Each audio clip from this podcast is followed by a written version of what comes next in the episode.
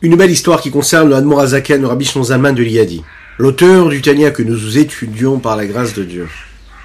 Quelques jours avant de quitter ce monde, la physique matérielle, il y avait là le Tzemar Tzedek, son petit-fils, le troisième rabbi de la dynastie Chabad.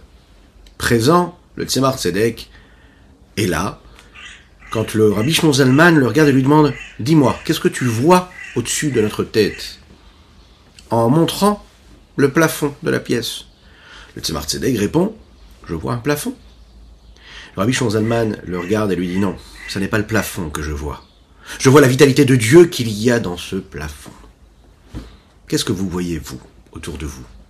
Qu'est-ce que l'on voit dans notre existence, dans notre quotidien, dans notre vie, à l'intérieur de ce que nous sommes nous, à l'extérieur? Qu'est-ce que nous constatons? Dans quelle réalité nous vivons? Est-ce qu'on pense toujours avoir Dieu? Dieu qui se trouve partout, qui est tout, tout est Dieu, Dieu est tout? C'est ce que nous allons voir aujourd'hui dans ce troisième chapitre du Sha'ara Ichud Ve'aimuna. Et ce juste après ces quelques notes de Nigun que nous allons chanter ensemble.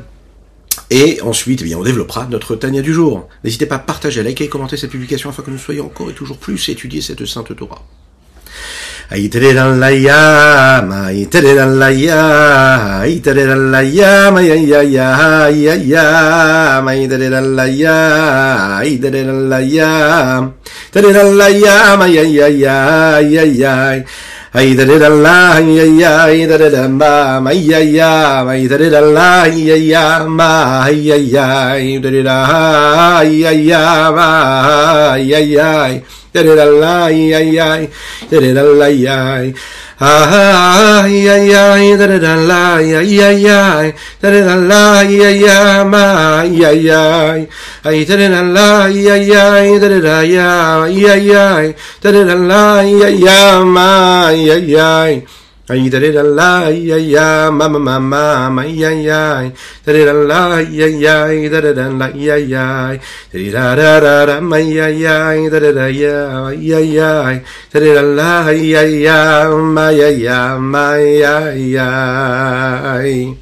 Nous étudions aujourd'hui pour l'élévation de l'âme de Rabbi Eliezer Niselevich ainsi que les Nishmat également Chai Ben Laila. Ce cours-là nous est offert avec la grande générosité de notre cher ami Eli, Eli Ben Chai, que le bénisse et le protège, je lui envoie la bénédiction dans tous les domaines. Razak. Aujourd'hui, nous allons aborder ce sujet-là donc. C'est l'histoire d'un, d'un, d'un lion. D'un lion qui a son territoire et qui gouverne sur son territoire. Un jour, il décide de prendre la route pour aller. Pourquoi pas conquérir un autre territoire Mais il a très peur de perdre son territoire, celui qui est dans lequel il vit déjà.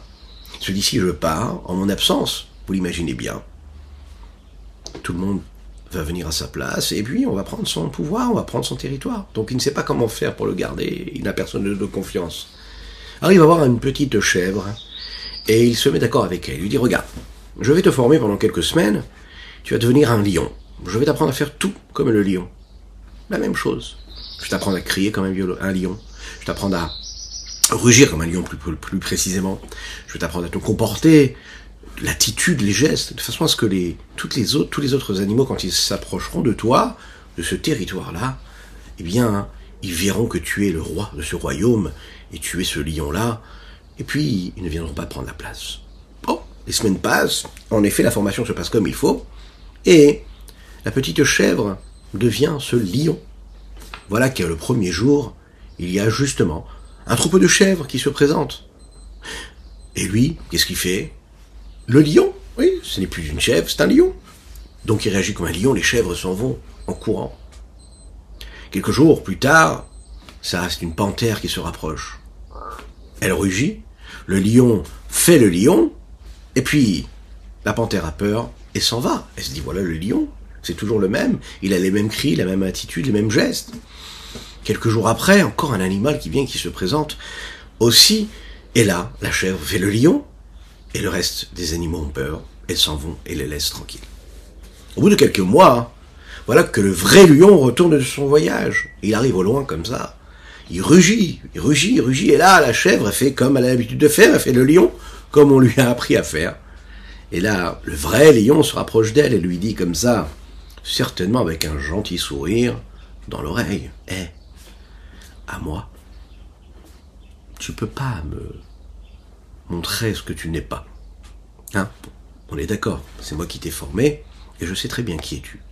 Vous imaginez la chèvre, elle comprend, et eh bien, elle s'en va vers sa, vers sa route et son chemin. Alors, qu'est-ce qu'elle veut dire, cette anecdote-là? Mais à travers l'histoire du peuple juif, mais l'histoire de l'humanité. On a souvent vu des rois qui ont joué au roi. Des personnes qui ont pris le pouvoir, qui ont joué cette attitude-là de pouvoir. Il y a ces forces-là qui peuvent se prétendre des divinités, qui peuvent se prétendre comme étant même avec des énergies qui existent. Ce qu'on appelle les énergies de l'impureté, les énergies interdites qui viennent des forces, ce que nous appelons les clipotatémiotes, les écorces du mal, de, tout ce qui est le l'envers et le, et le négatif de ce qu'il y a de positif, puisqu'on sait, nous l'avons déjà développé ensemble, dans toute énergie positive, dans toute lumière, il y a une part d'ombre obligatoirement, qui est là, ici-bas sur Terre, qu'on doit laisser de côté, hein, avec lesquelles on ne doit pas du tout avoir de contact. Mais elle est présente, et elle prend parfois le pouvoir. Elle se leurre, elle pense qu'elle a le pouvoir. Seulement c'est un leurre. On l'a vu à travers l'histoire du monde entier. Toutes ces personnes qui avec la méchanceté, qui avec l'impureté ont voulu instaurer, installer, et puis euh, se poser et se vendre en tant que roi, en tant que pouvoir, ont tous disparu. Le seul pouvoir qu'il peut y avoir, le seul roi, le roi des rois, c'est Akadosh c'est notre Dieu, à toutes et tous. Celui qui a créé ce monde, qui a créé toutes ces créatures, qui a créé tous les peuples et qui a créé aussi le peuple juif. Et chacun, il a sa mission à accomplir ici-bas sur terre. Il ne faut pas jouer à autre chose que nous sommes, il faut savoir garder sa place. Le problème, c'est que le monde dans lequel nous vivons nous envoie un autre message. Le monde que nous appelons l'Olam le monde du mensonge, nous envoie des signaux avec une forme d'indépendance, de singularité, de vie, indépendante d'une force autre. Oui, on a l'impression, en se levant, Baruch Hashem, le soleil brille, le soleil a l'air totalement indépendant de toute, de toute autre énergie, il se suffit à lui-même, la lune prend le relais, elle se suffirait aussi à elle-même. Et puis la nature, et puis les arbres, et puis les animaux dans la forêt, et puis l'eau, les poissons, et puis les hommes qui se nourrissent de ces animaux, de ces végétaux, de ces minéraux. A priori, ce monde de mensonges nous fait oublier, en fait, en réalité, qui est derrière cette vitalité-là. On joue à s'accaparer, à s'approprier l'énergie de l'existence. Mais en fait, c'est du néant. Et derrière ces néant, il a l'existant véritable qui est Dieu. Comment cela se passe? Alors c'est la définition même que nous pouvons donner entre l'annulation, l'abnégation, le fait de s'annuler complètement, de ne pas être, face à ce que nous appelons Yeishut, être, se sentir exister, être quelque chose. La vie d'un juif, c'est d'apprendre à ne pas être, être dans ce qu'il n'est pas. Ne pas être, c'est-à-dire que je ne suis que la mission et la raison que Dieu m'a donnée ici-bas sur terre. C'est-à-dire montrer, faire, répandre, diffuser, être le véhicule de transmission, le moyen de transmission de cet infini du Saint béni soit-il. En fait, l'infini de Dieu doit vivre à travers ce que je suis. Donc je ne suis rien, je suis juste cette divinité qui et cette vitalité-là qui passe à travers ce que je suis moi, ou chaque élément de la nature.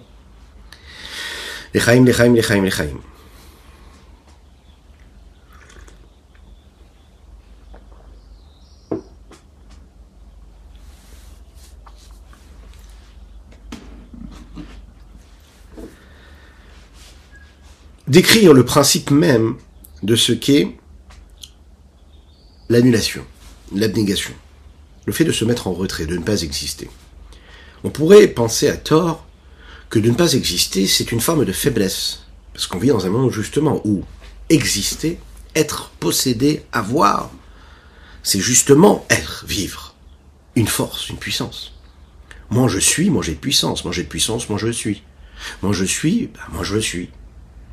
J'existe pas, je suis annulé. Mais ce monde-là n'aime pas les faibles, n'aime pas ceux qui n'existent pas. Le monde dans lequel nous vivons veut des gens qui existent, qui sont. Alors comment prendre cela comme une force? Comment le fait de m'annuler complètement Eh bien, ça me permettra quand même, et surtout plus que quand même, de véritablement exister, de faire ce que j'ai à faire ici-bas sur Terre. quand on étudie le Tanya, quand on étudie la Chassidut, on peut le prendre de cette façon-là et comprendre pourquoi est-ce que si souvent on nous parle de cette notion, cette nécessité-là de bitoul, de s'annuler, l'abnégation, de ne pas se considérer comme quelque chose. On pourrait penser que ça nous fait perdre en confiance en nous. Ça nous fait perdre complètement cette force-là, cette énergie, qui nous dirait, ben, tu n'es pas n'importe qui, alors il faut que tu fasses des choses, tu n'es pas n'importe quoi. Le fait d'être dans le bitoul de l'annulation, on pourrait croire c'est bah, justement, je n'existe plus, donc je suis plus rien. Si je suis plus rien, en fait, j'ai plus de valeur. Et si j'ai plus de valeur, ben, j'ai plus de mission, j'ai rien à faire. En fait, c'est une erreur de base, fondamentale. Yeshut, en hébreu, ça veut dire que l'homme, ou toute autre petite partie de la créature, et toute créature terrestre ou céleste, se sent exister comme une, une entité indépendante, qui serait coupée, qui serait complètement détaché de sa source première, à savoir son énergie divine. Je suis au centre, c'est moi qui fixe. Ce sont mes intérêts qui sont les plus importants. Il n'y a personne, Dieu inclus, que Dieu nous en préserve, qui pourrait s'investir et se mêler, s'immiscer dans le choix que je fais des choses. Même lorsque j'accomplis la Torah et les mitzvot, c'est moi qui le décide. Malheureusement, on peut trouver des gens qui étudient la Torah, qui pratiquent la Torah et les mitzvot, qui vont parler comme ça. Ils sont dans l'erreur. Pensez que, oui, je fais parce que j'ai décidé, et c'est là toute la valeur. Je le fais pas parce que on me l'a demandé. La Chassidut est bien de dire, non, non, non, non, ne fais pas parce que c'est toi qui as décidé. Dire dans ce cas-là que tu es en train de servir, tu es en train de te servir toi, de servir Dieu. Hein, petite parenthèse. Ishut, ça veut dire la séparation. Ça veut dire que quand je suis une Ishut, ça veut dire que je me sens être, et donc je coupe complètement toute euh, provenance. J'oublie quelle est ma source. Je me détache. Je suis indépendant. De l'autre côté, nous avons le sens du bitoul, l'annulation. Et l'annulation, ça ne veut pas dire, en fait, de ne plus être, de cesser d'être. Et donc, de ne plus avoir de raison d'être à ce là C'est une situation où, en fait, on est tellement attaché à notre source, on est tellement conscient de ce que nous sommes, à savoir une énergie divine, on sent comment on fait partie de cette globalité divine qui fait et qui crée, qui façonne l'humanité tout entière, les créatures tout entières et le peuple juif en particulier, et chacune et chacun d'entre nous en particulier. Et on sent en fait ce lien direct, c'est ce qui fait qu'on s'annule.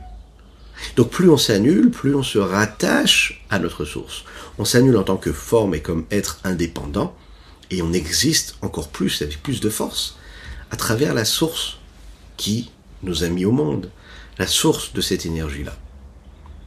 À chaque fois que je vis quelque chose, à chaque fois que j'accomplis quelque chose, je suis là pour accomplir la volonté d'Akadosh Baruch de Dieu ici-bas sur terre. Je suis là pour matérialiser, je suis là pour concrétiser cette mission divine pour laquelle, pour laquelle je suis né, pour laquelle Dieu m'a donné la vie. Là, à ce moment-là, ce n'est plus moi qui suis dans le centre, qui suis celui qui décide, qui fixe. C'est Dieu qui est au centre, et pas moi. Le bitoul ici, l'annulation, devient une réunification, une unification, une unicité quelque part, qui se recrée et qui se crée à travers ma pratique de la Torah des Misot, mais de manière plus, plus, plus globale. En fait, c'est pareil à travers ma vie de tous les jours. À travers ce que je vis, à travers ce que je fais, à travers ce à quoi je pense, ce que je dis. À chaque fois, je suis sur le fil, sur le test de savoir est-ce que j'existe, je pense, je parle, je fais, je j'ambitionne, je rêve, euh, j'ai des projets, je construis, je bâtis par rapport à ce que je suis moi. Donc je suis au centre. Ou est-ce que je suis en train de servir une autre cause, celle de Dieu? Et là est toute la question, et là va être le test. Et puis on est honnête, chacune et chacun quand on se lève le matin, et qu'on a placé ses deux mains sur le cœur, qu'on a incliné la tête et qu'on a dit modé les on a remercié Dieu de nous avoir donné notre âme. Et qu'ensuite on va faire les bénédictions en prononçant bien chaque mot des bénédictions du matin. Et que on prend conscience à travers ces bénédictions du matin qu'on est en train de montrer à Kadesh qu'on lui doit tout et que tout ce que nous sommes, ce n'est que ce que lui nous demande d'être et si on reste avec cette vision-là, à savoir qu'on va toujours mettre Dieu au centre de nos choix, de ce que l'on va penser, dire ou faire dans notre journée, notre quotidien, ben on va voir, on va pouvoir constater qu'on sera beaucoup plus détaché, qu'on aura plus de force, par exemple, pour apprivoiser, pour appréhender ce monde-là qui peut nous paraître parfois un peu austère, un peu sauvage. Oui? Plus de facilité à ne pas vivre de frustration. Plus de facilité à ne pas vivre ben, de jalousie, de convoitise. Plus de facilité à ne plus haïr, à ne plus envier, à ne plus convoiter. Plus de facilité à se suffire de ce que l'on a, à trouver notre réel bonheur. Tout le bonheur de l'existence, toute la façon avec laquelle l'homme pourra trouver le bonheur, être heureux véritablement, hein, le véritable bonheur. Il peut se trouver en cela qu'un homme est capable de voir à chaque fois Dieu dans le centre et lui, et lui, et lui pour servir ce centre-là. Dès l'instant où il se met en retrait, il n'est plus dans le centre, tout va bien. Les chaim, les chaim, les chaim.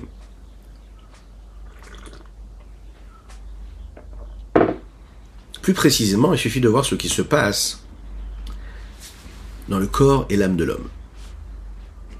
Un homme qui est en bonne santé, ce qu'on souhaite à chacune et chacun, est parmi ces personnes-là. La les mains, dites Amen, ve Amen, faites-le dire à vos enfants si vous êtes en voiture quand vous écoutez ou vous regardez ce cours-là. Euh, Avraham Nissim Ben Sultana, qu'Hachem lui envoie une réfoua chez Nema totale et complète, une guérison totale et complète. Et je vous rappelle, puisqu'on a fait cette petite pause, euh, que nous étudions, grâce à notre cher ami Eli euh, Ben Chai, que je vous le bénisse et le protège pour son soutien sans faille, euh, pour l'élévation de l'âme du Rav Eliezer qui nous a quittés euh, il y a quelques jours, et ainsi que pour Chai Ben Laila, l'élévation de leur âme. Dites Amen, ve Amen. Alors, cet exemple-là d'un homme en bonne santé, d'accord? Tous les membres du corps accomplissent et réagissent euh, en fonction de la volonté et de ce que son âme lui dicte. Dans les derniers cours que nous avons étudiés ensemble, on a compris comment c'était l'âme qui était au centre, c'était l'âme qui régissait un petit peu tout ce qui se passait dans le corps de manière cérébrale, émotionnelle et physique, matérielle. Cette volonté-là qui y a dans l'âme, elle, elle dirige et elle donne la volonté, elle dit, en fait, elle dicte à chaque membre du corps ce qu'il doit faire. On n'a jamais vu le pied qui décide de ne pas faire ce que le cerveau lui a demandé de faire. Aucun membre du corps ne peut refuser de faire ce qu'on lui demande de faire. Chaz Shalom, si le membre ne fait pas ce qu'on lui demande de faire, c'est que quelque part, c'est à l'intérieur de, l'âme qu'il y a un problème et qu'il faut réparer dans l'âme, il faut réparer la source du problème, ce qui va être le cerveau, puisqu'une grande partie euh, de ce cerveau-là se trouve dans l'âme et l'âme se trouve dans ce cerveau-là. Et cette vitalité, cette source de vitalité, et quand c'est réparé comme il faut, et quand on, donne les médecins pour faire ce qu'il faut, eh bien, hein, le membre peut continuer à être en bonne santé. Mais qu'est-ce qu'on voit ici? On voit que le membre, lui, ne peut pas décider de manière indépendante ce qu'il a envie de faire ou pas. Et pourtant, quand je le vois, je vois une main, je vois les doigts de la main, je vois le pied, je vois la tête, je vois les oreilles, je vois les yeux. A priori, ils sont indépendants. A priori, ils ont une fonction que l'un, euh, euh, que l'autre n'a pas les yeux ont une fonction que les oreilles n'ont pas, et ainsi de suite. Le pied est nécessaire, il a l'air beaucoup, beaucoup moins subtil et raffiné que les membres du corps qui peuvent se trouver par exemple dans le cerveau, les neurones, oui, ça a l'air moins réfléchi, moins subtil, moins raffiné. Mais il est nécessaire, le pied en bonne santé. Nous permet d'aller là où on doit aller. Donc en fait, ça me paraît indépendant, mais plus ça me paraît indépendant, plus c'est dépendant. De quoi? De sa source première. Et c'est dans cet exemple-là, on peut voir et expliquer ce que nous sommes en train de dire ici et de développer à travers les mots du Dania. Lorsque je veux lever la main, eh bien ma main se lève à Hashem. Lorsque je décide d'ouvrir la bouche pour parler, eh bien la bouche s'ouvre pour parler, en fonction de ce que mon cerveau et que mon âme va décider. Chaque force est là pour agir et pour accomplir, et pour, euh, pour accomplir la volonté de l'âme. Razé Shalom, un homme qui a un problème, et bien à ce moment-là, on va pas dire que c'est le membre du corps qui est malade, on va le dire de cette façon-là, mais on va aller, comme on l'a dit juste avant, hein, s'occuper de ce qui se passe à la source. Le problème, c'est que on est un petit peu, vous savez, comme euh, cette petite chèvre-là, qui quand elle a vu le véritable lion arriver, elle a aussi continué à faire le lion. Elle a oublié que le vrai lion, c'était celui qui était en train d'arriver, pas elle. On est tous un petit peu ça en réalité. Quand on se lève le matin et qu'on fait tout ce que nous avons dit tout à l'heure, le des les brachot, les bénédictions du matin, et si malheureusement on oublie d'être conscient que tout ce que nous allons faire et être aujourd'hui, c'est placer Dieu dans le centre et puis nous accomplir ce qui est dans le centre, à savoir la volonté de Dieu, eh bien, on se leurre. Alors, on joue au, on ne sommes des chèvres et on joue au lion. On se trompe complètement. On pense qu'en fait, la véritable indépendance que nous avons, si on a réussi à bâtir quelque chose, financièrement, euh, matériellement, si on réussit à être quelque chose, alors c'est nous. Ça nous appartient, c'est ce que nous avons construit, ce que nous avons bâti, et puis j'ai fait ça, et j'ai fait ci, et je suis ci, et j'ai fait. C'est je, c'est je, je, je, je, je. C'est notre moi, c'est notre issue, c'est notre existence. Cette indépendance-là, elle a pris le pas. Et puis on peut tout faire, hein. on peut lire la Torah, on peut faire la tefila, accomplir des mitzvot, avoir l'apparence d'un juif religieux, même parfois, et être ce jeu-là, cette yishut. On a oublié que Dieu était au centre. Maintenant, qu'est-ce qui a démarré? Qu'est-ce qui a fait que l'homme a perdu? La notion des choses et il s'est laissé avoir Il s'est laissé avoir non pas parce qu'il a eu une réussite, il a commencé à être, il s'est laissé avoir parce qu'à un moment, il a décidé de laisser partir le lion de son royaume. Tant que le lion est dans son royaume et qu'il s'en va pas, alors à ce moment-là, on est tranquille. Chacun il est capable de garder sa place et il sait que le lion, c'est lui qui dirige le royaume. Dès l'instant où le juif comprend que Dieu doit être au centre de son existence, que ce soit dans son territoire, sur sa terre, en Eretz Israël, dès l'instant où il comprend que tout doit être régi selon les lois de la Torah et des mitzvot, Dès l'instant où un homme qui règne, oui, le Baal Abaïd qui est le chef de famille, qui règne sur, son foyer, mais c'est un véritable roi, un roi avec euh, les devoirs. Oui, pas un roi qui est là juste pour être honoré, un roi qui a des devoirs et qui représente cet exemple-là du chef de famille, qui est conscient de sa mission, qui ne va pas ailleurs, qui ne va pas chercher un bonheur autre que ce qu'il est en train de bâtir, de construire, son foyer, sa famille, son couple, ses enfants, son entourage, la mission qu'il a à accomplir sur Terre. Alors il est tranquille.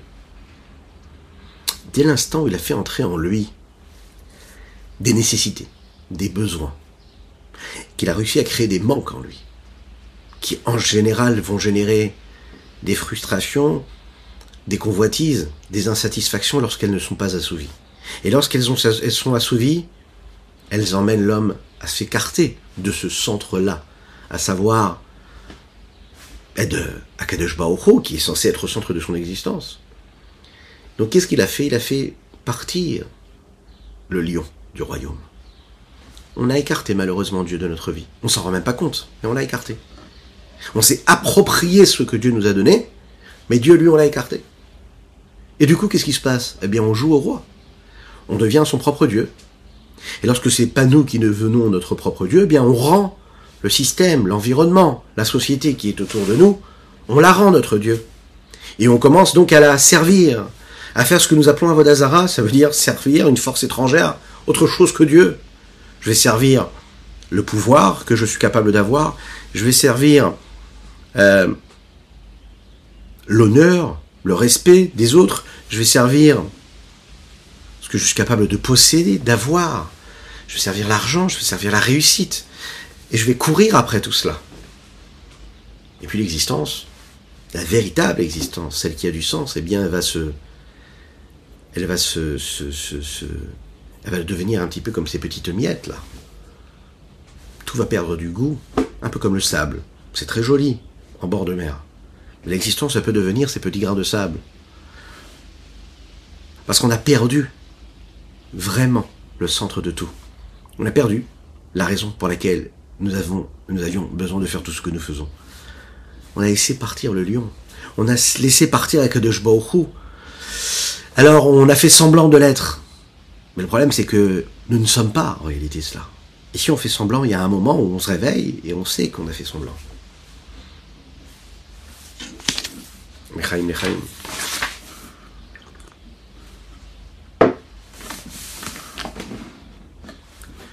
C'est la raison pour laquelle il faut bien être conscient de ce qui existe et de ce qui n'existe pas.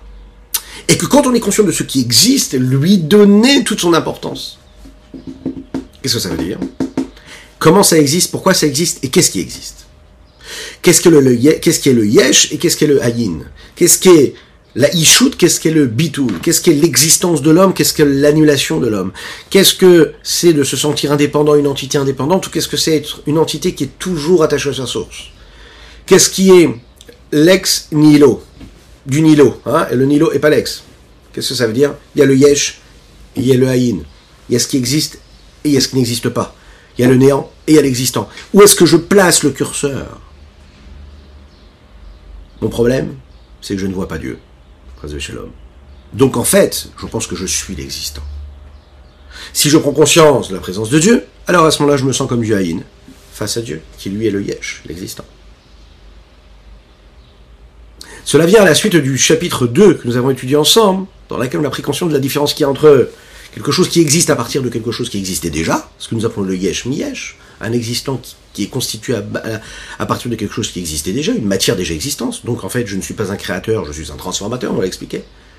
Et le yesh mi'ain, l'existence, la création de ce monde-là, qui en réalité, yesh mi'ain, il y avait le néant, rien, et il y a eu l'existant. C'est Dieu qui le fait.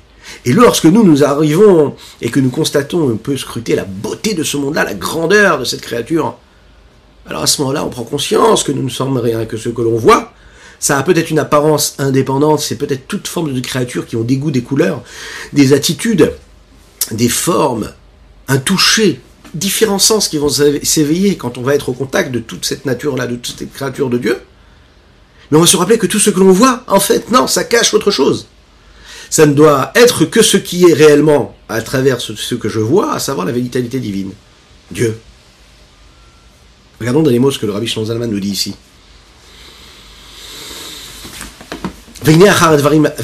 Après avoir expliqué ce que nous avons expliqué, à savoir que la parole créatrice de Dieu, elle nous permet de créer quelque chose, et c'est ce qui existe à travers chaque élément du monde, et que si la parole de Dieu disparaissait de chaque créature, la créature disparaîtrait. Chaque personne qui a la possibilité de réfléchir et d'aller au bout des choses, elle pourra comprendre comment. Chaque créature est existence. Ou c'est considéré comme rien, comme nul véritablement, les à Poel par rapport à la force et à l'énergie qui lui permet d'être ce qu'il est. Par rapport à voir Piv chez Banifal, par rapport au souffle de la bouche de Dieu qui se trouve dans ce qui a été créé. Il n'est rien, même s'il nous paraît quelque chose, en comparaison avec l'énergie qui lui permet d'être ce qu'il est, qui lui permet d'avoir l'apparence qu'il a. En permanence, constamment, perpétuellement. Au mot ma'in mamash yesh, et qui le fait sortir, et donc sortir de cet état de néant à l'existant, à chaque fois, dans chaque créature. Dans le minéral, le végétal, l'animal et l'homme, même le minéral qui nous paraît inerte, qui nous paraît comme ça immobile, il y a une âme spirituelle qui le fait vivre.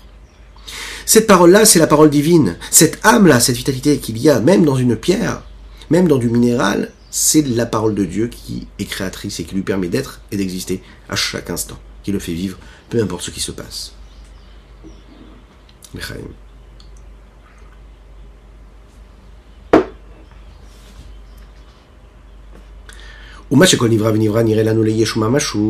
la raison pour laquelle chaque créature nous voit comme quelque chose d'indépendant, d'existant, de concret, de réel, c'est parce qu'en fait, on n'a pas assez de subtilité, de raffinement et de pureté pour voir réellement la parole divine, et pour voir la vitalité qui se trouve dans chaque élément que nous voyons. Si il nous avait été donné la permission à l'œil de voir, de saisir la vitalité et la spiritualité qu'il y dans chaque créature, à chauffer à beau mimotza pi qui, qui, s'influence et qui vient et qui provient de quoi De la parole d'Akadosh Baruch de Dieu. voir pive du souffle de sa bouche, l'on peut s'exprimer ainsi. Si vraiment on pourrait constater, on pouvait constater la présence divine et la vitalité divine de chaque élément de chaque créature, eh bien c'est la créature que nous ne pouvons plus, plus, plus voir. Puisqu'on voit trop la présence de Dieu. Donc je vois plus l'enveloppe corporelle. C'est ça en réalité. C'est-à-dire que d'un côté, la seule chose que je dois faire quand je vois quelque chose exister, c'est que je dois me concentrer sur le fait que ce que je vois, c'est pas ce qui est vraiment. Ce qui est vraiment, c'est la vitalité divine qui lui permet d'être ce qu'il est. Et en même temps, si j'avais la possibilité de voir véritablement la vitalité divine qu'il y a dans chaque élément, eh bien je ne verrais plus l'élément. Et donc, il n'y a plus de monde, il n'y a plus d'être, il n'y a plus de limites, plus de barrières, il n'y a plus de cadre, plus de réceptacle, et il n'y a plus de monde en fait. Donc Dieu nous met dans un monde où, en même temps, et tu vois ce qui se passe, et tu dois faire le travail pour savoir ce qu'il y a derrière ce que tu vois. Qui vous battait le même parce qu'il faut savoir que ce que nous voit, c'est complètement annulé à la vitalité et la spiritualité dans laquelle il est, et qui se trouve à l'intérieur. Mais Pourquoi? Parce que sans cette spiritualité qu'il y a dans chaque élément, il reviendrait à sa source première, à savoir le néant total, rien. À savoir comme il l'était avant que le monde ait été créé. Kemo Kodem Shechet Bereshit, à savoir la même condition dans laquelle il se trouvait quand il était avant, avant d'être créé pendant les six jours de la création. En fait, il faut comprendre que la matière elle-même, elle n'a pas d'indépendance elle-même, elle n'existe pas. Le monde matériel dans lequel nous vivons, c'est en réalité qu'un système euh, d'écran et de, de systèmes qui ont été mis en place pour cacher et voiler une énergie qui est trop forte et qui vient d'un monde spirituel. C'est un petit peu comme ce qui se passe quand le néant devient l'existant. Hein L'existant, il est bien existant, il est yesh, mais il vient quand même du haïn, qui lui est le néant, c'est-à-dire le néant physique matériel. Dans le chapitre précédent, le rabbi Zalman de l'Iadi nous a donné exemple de la Kriyat Yamsouf, ce moment où le peuple juif est sorti d'Égypte et qu'ils arrivent devant la mer Rouge et qu'ils prient, ils savent pas comment s'en sortir, et Dieu, qu'est-ce qu'il fait? Il, euh, il, fend la main en deux, la, la mer en deux. On l'a dit, la situation dans laquelle on va voir les eaux qui se tiennent comme des murailles, ce ne sont pas les eaux qui ont une force en particulier qui leur permettent de se tenir comme des murailles, mais cette situation-là, elle est faite, elle est permise et elle est possible parce qu'il y a un souffle que Dieu va envoyer, un vent qui est très très fort, qui est très fort, pardon, et qui va permettre à cette eau-là, de, cette eau-là de se figer comme une muraille. Comme le monde. Le monde qui tient, il est là parce qu'il y a la parole de Dieu qui y a dans ce monde, qui se trouve dans ce monde et qui lui parle et qui l'oblige quelque part à être, qui l'oblige quelque part à être. C'est cette parole créatrice qui permet à chaque élément d'exister. Alors, si on revient à ce, à cet exemple précédent, il y a dans la capacité que nous avons de saisir et de d'appréhender la matière, la grossièreté physique, hein, de deux façons. Un, c'est de comprendre que dans la matière, il y a différentes forces qui lui permettent d'être ce qu'il est. La deuxième étape, qui est plus difficile à comprendre, c'est de saisir que dans chaque élément physique et grossier qui m'est dévoilé, qui est à ma portée, il n'y a en fait que des formes bien précises et des formes d'énergie, d'expression et pas plus. Ce n'est que l'expression de quelque chose. La distinction, ce que tu vois, tu vois une forme, tu vois quelque chose de physique, et de grossier, mais ce n'est que l'expression de quelque chose. Ce n'est pas la base, ce n'est pas le fond, ce n'est pas la profondeur de cette énergie-là qui lui permet d'être ce qu'il est. Maintenant, c'est très difficile parce que ce que l'on voit, c'est ce que l'on voit. On ne peut juger que, que sur ce que nous voyons. C'est la raison pour laquelle nous sommes là. C'est la raison pour laquelle la chassidoute nous a été donnée. Elle nous permet de voir les choses comme il faut, avec les bonnes lunettes. Pour voir les choses d'une façon différente, il faut bien accepter de prendre du recul. Et comme nous le dit le Rabbi Zalman, souvent ben, de s'entraîner à cela, à réfléchir à cela. Fermer les yeux de temps en temps, pas si on conduit. Et même si on conduit, on peut réfléchir, penser à quelque chose. À quoi Ça prend quelques secondes, quelques minutes par jour. Juste réfléchir à cela réfléchir à ce qu'il y a derrière cette bonne énoute-là, eh bien, elle, elle nous permet de comprendre quel est l'essentiel, quelle est l'essence qu'il y a derrière chaque chose.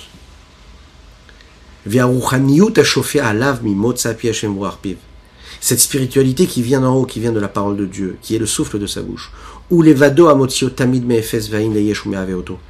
c'est uniquement cela qui lui permet constamment d'être ce qu'il est. À aucun moment cette maison, elle tient parce que, euh, euh, parce que parce qu'on l'a construite et que le béton ça permet de faire tenir, parce qu'il y a des bonnes fondations. Oui, le code et le système, il est que c'est comme ça que ça doit se passer dans la nature. Mais moi, ce que je dois voir, c'est pas ça. Je dois voir la vitalité divine qu'il y a dans cette pierre qui lui permet de tenir.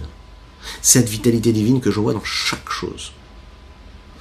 C'est la raison pour laquelle, comme on disait tout au début, pas besoin d'aller chercher très très loin parfois.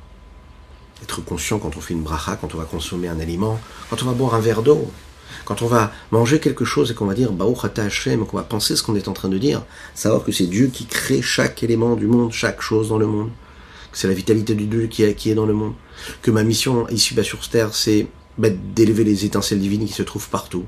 Donc je vois ce qu'il y a derrière, ce que je vois, à savoir la présence de Dieu, encore une fois la présence de Dieu. Pourquoi est-ce que ma mission à moi, c'est de ramener le Mashiach dans tout ce que je fais dans mon existence De penser à la délivrance totale? Parce que je sais que c'est ça la véritable mission. C'est la mission qui nous a été donnée à chacune et chacun et qui nous permet d'aboutir à ce projet-là, de permettre à ce projet-là qui est que Akadosh Borou va résider ici-bas sur Terre et qu'il soit visible, qu'il soit saisi par chacune et chacun d'entre nous. Parce que moi, ce que je vois, c'est que si Dieu cesse de permettre à cette chose d'exister, cette chose n'existe plus. Et c'est sa parole qui lui permet d'exister. Imken efes bilato behemet, le monde physique et matériel, ce n'est que l'expression de la parole de Dieu. Et si véritablement euh, j'oublie ça, eh bien à ce moment-là, je perds complètement, complètement la raison de cette existence. Si un homme a la possibilité de se libérer de ses limites, de ce qu'il voit. Si véritablement on pouvait voir la transparence de ce monde-là, eh bien la vérité, on verrait quoi? On verrait juste Dieu. C'est notre travail à nous, à chacun et chacun, et c'est avec ces mots-là qu'on va conclure notre année du jour, réussir à voir Dieu partout, tout le temps, son existence, qui transcende tout. Je vous souhaite une excellente journée. Je vous rappelle qu'il est très important de partager, de liker, de commenter, de vous abonner sur les différentes chaînes, que ce soit en podcast, sur les Apple, sur les Google, sur Spotify, hein, il y a tout, euh, tous les jours au Hashem. Alors faites-le, c'est important. Et n'oubliez pas, soutenez, soutenez, soutenez un grand chazak à notre ami Eli d'ailleurs. Que des brachot, à très bientôt.